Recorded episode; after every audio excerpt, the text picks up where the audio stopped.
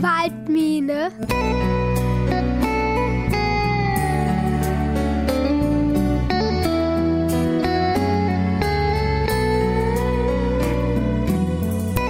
Es war einmal ein kleines Mädchen. Das hieß Sabina. Sabina war ziemlich viel allein. Sabina war nämlich ein Einzelkind. Sie hatte nicht einen Bruder und auch keine Schwester. Die Eltern kümmerten sich nicht besonders um Sabina. Der Vater war schon ziemlich alt und arbeitete viel. Und die Mutter interessierte sich für tausend andere Sachen. Aber nicht für ihre Tochter.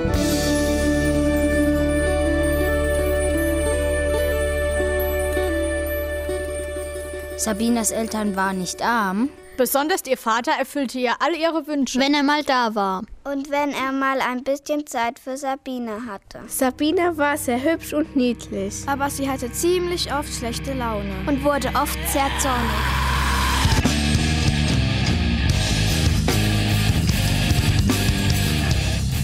zankte sich mindestens einmal am Tag mit ihrer Mutter. Und je mehr ihre Mutter mit ihr schimpfte und je öfter sie ihre Tochter bestrafte, wenn Sabine mal wieder besonders frech gewesen war, desto widerspenstiger wurde das Kind.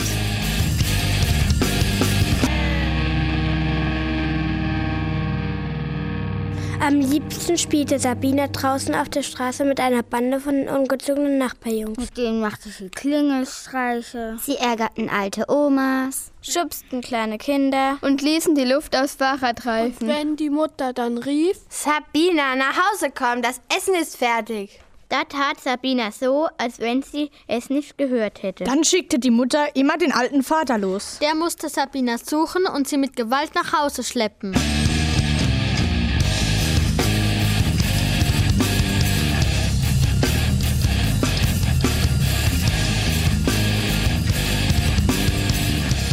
Hause saß sie am Abendbrottisch und verzog den Mund. Egal, was ihre Mutter gekocht hatte. Sobald das Essen auf dem Tisch stand, maulte Sabina mürrisch. Ich mag das nicht. Ich will Spaghetti. Von wegen. Zetate die Mutter zurück. Es wird gegessen, was auf den Tisch kommt. Und dann schaute die Mutter zum Vater und keifte. Jetzt sag doch auch mal was. Aber der Vater guckt nur stumm. Und stopfte sich das Essen in den Mund. Die Mutter seufzte. Jetzt iss, schimpfte sie. Nein, maulte Sabina. Wie du willst, mein Kind. Dann gehst du eben hungrig ins Bett.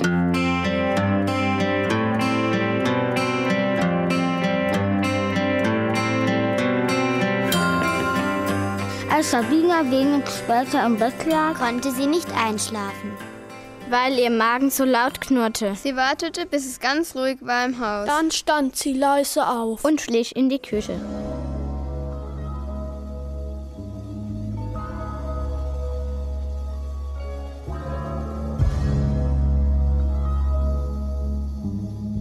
Sie wollte sich ein Brot schmieren. Doch der Brotkasten war leer. Sie ging zum Kühlschrank, um sich einen Joghurt zu nehmen. Doch was war das? Der Kühlschrank ließ sich nicht öffnen. Der war abgeschlossen. Das gibt's ja wohl nicht. Das ist ja wohl oberfies. In dem Augenblick ging das Licht in der Küche an.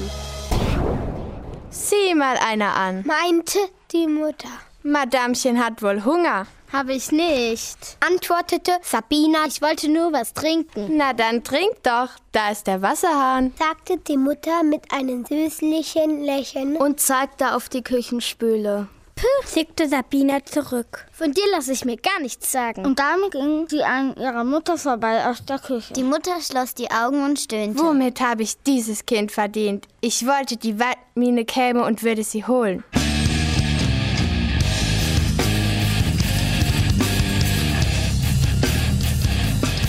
Einige Stunden später in der Nacht wachte Sabine auf. Vom Flur her waren merkwürdige Geräusche zu hören. Dann ging die Tür zu ihrem Zimmer auf. Zwei riesengroße Hasen hoppelten herein. Jeder hatte ein helles Licht auf dem Rücken. Und dann trat eine alte, runzlige Frau durch die Tür. Die Waldmähne.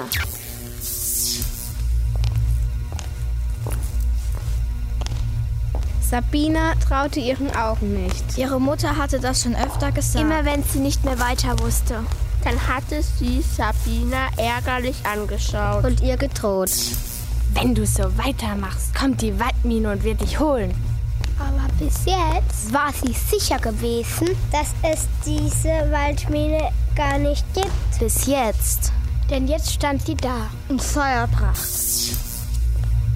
Und die Alte schaute Sabina streng an. Na los, steh schon auf, wir gehen. Sabina schlotterten die Knie. Sie saß in ihrem Bettchen, bewegte sich nicht. Da kam die Waldmine zu ihr. Zog die Decke weg und packte sie am Oberarm. Sabina schrie auf. Nein, ich will nicht. Mama, Papa, Hilfe! Jetzt hör schon auf, hier rumzuzicken. Deine Eltern hören dich nicht. Die können dir jetzt nicht helfen.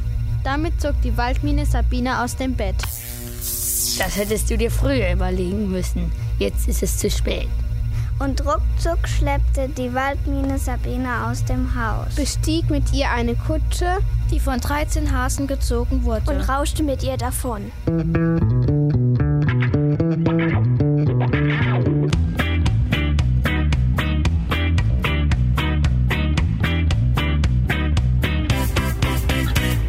Stundenlang fuhren sie durch die dunkle Nacht. Schließlich hielten sie mitten im tiefen Wald vor einer düsterliche Höhle.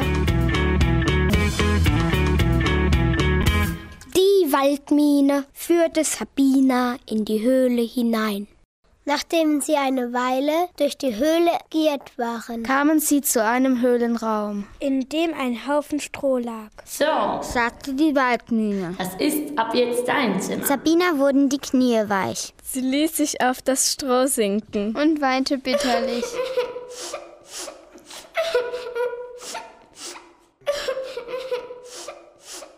Da hockte die Waldmine sich neben Sabine und nahm sie in den Arm. Die Waldmine war nämlich nicht nur streng, sie hatte auch ein gutes Herz. Und irgendwie tat es Sabine auch leid. Schlaf jetzt erst einmal, sagte sie. Und morgen sehen wir weiter.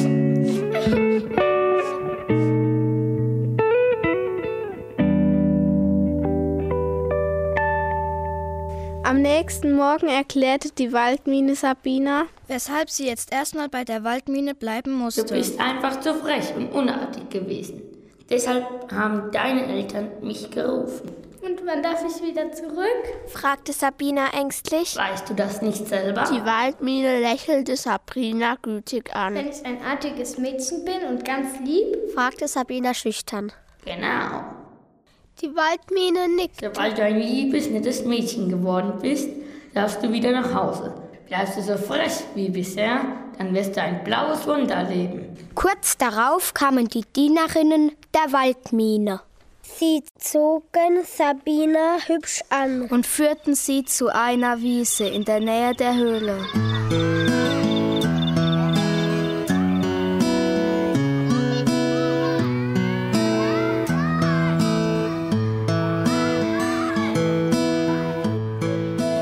waren viele kleine Kinder. Die Kinder pflückten Blumen und flochten daraus Kränze.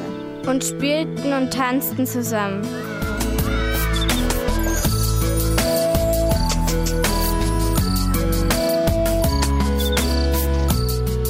Sabina sollte zusammen mit den Kindern spielen. Und wenn die Kinder hungrig und durstig waren, kamen die Dienerinnen und brachten ihnen lauter leckere Sachen zum Essen und zum Trinken.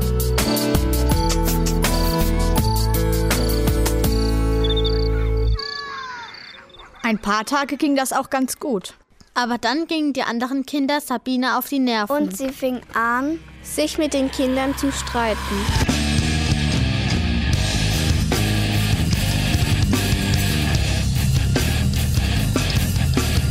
Zuerst waren die anderen Kinder trotzdem noch freundlich zu Sabine. Sie brachten ihr die schönsten Blumen und flochten ihr die buntesten Grenzen. Aber Sabina blieb weiter mürrisch. Die hat einfach keinen Bock, mit den anderen Kindern zu spielen.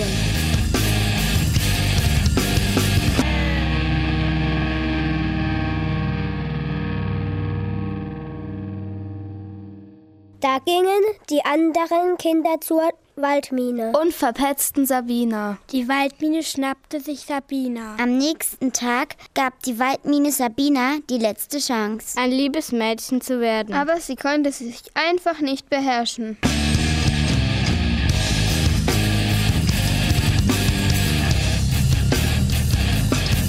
bei der erstbesten Gelegenheit kratzte, biss und kniff sie die anderen Kinder.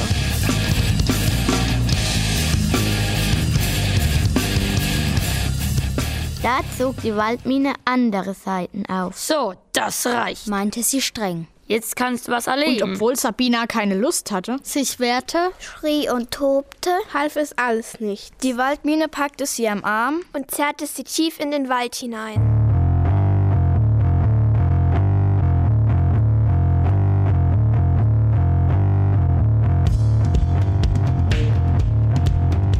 Sie gingen einen ganzen Tag lang.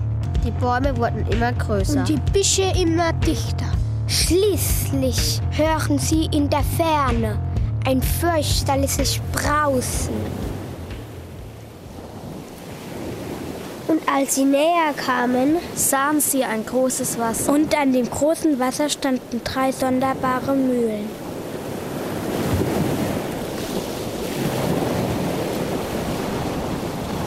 Die Waldmühle ging mit Sabina auf die erste Mühle los, setzte das Kind auf das Mühlrad und band sie fest. Und während sich Sabina mit dem Mühlrad drehte, sagte die Waldmühle: Was jung ist, wird alt. Und was alt ist, wird jung. Und tatsächlich, nachdem sich das Mühlrad dreimal gedreht hatte, da war Sabina drei Jahre älter. Sabina bat und bettelte. Stopp, bitte, bitte, ich will nicht älter werden.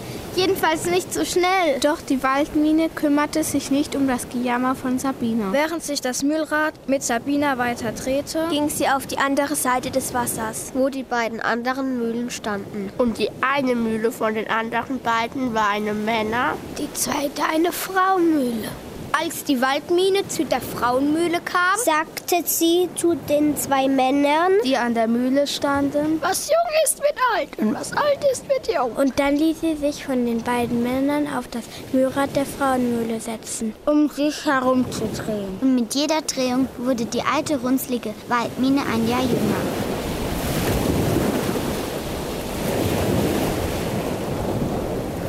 Und so dauerte es nicht lange. Da war aus der alten Waldmine ein hübsches junges Mädchen geworden. Und zur gleichen Zeit saß auf dem ersten Mühlrad, da, wo eben noch eine kleine niedliche Sabina gesessen hatte, eine alte runzlige Oma. Die Oma heulte, was das Zeug hielt. Die Tränen liefen ihr über das faltige Gesicht. Ja. sagte die junge hübsche Waldmine. Siehst du jetzt ein, was du von deiner Frechheit hast? Ja, ja, ja, schluchzte die alte tattrige Sabina. Ich sehe alles ein. Es tut mir ja so leid. Ach, wenn ich doch nur wieder jung sein könnte. Da sah die Waldmine, dass die Behandlung mit dem Mühlrad erfolgreich gewesen war. Na gut, meinte sie schmunzelnd. Dann wollen wir mal nicht so sein. Sie ließ Sabina von den beiden Männern auf das Rad von der Frauenmühle setzen und sagte: Was jung ist, wird alt und was alt ist, wird jung.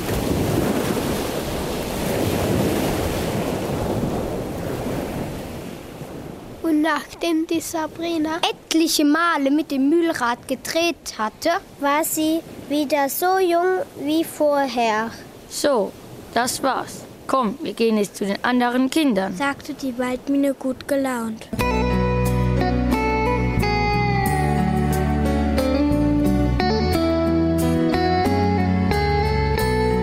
Aber gerade als sie losgehen wollten, kam Sabinas alter Vater angestolpert. Er hatte seine verschwundene Tochter überall gesucht. Und war vor Gram noch älter und grauer geworden. Da führte ihn die Waldmine zu der Männermühle. Die beiden Männer setzten ihn aufs Mühlrad. Und während es sich mit dem alten Vater drehte, sagte die Waldmine erneut ihren Spruch. Was jung ist, wird alt und was alt ist, wird jung. Als die Waldmine nach einiger Zeit das Mühlrad stoppte und der Vater herunterstieg, war er ein junger Mann geworden. Er nahm seine Tochter in den Arm und ging mit ihr nach Hause.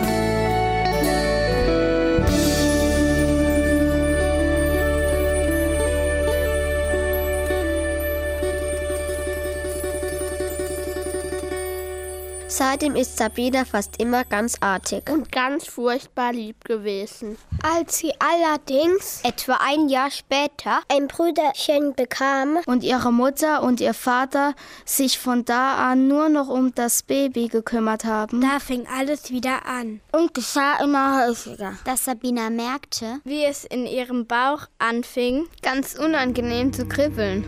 Und das Kribbeln wurde immer schlimmer. und breitete sich im ganzen Körper aus. Und gleichzeitig spürte sie eine schlechte Laune, die ihr bis in die Fingerspitzen zog. Und dann packte sie ein Zorn und eine Wut.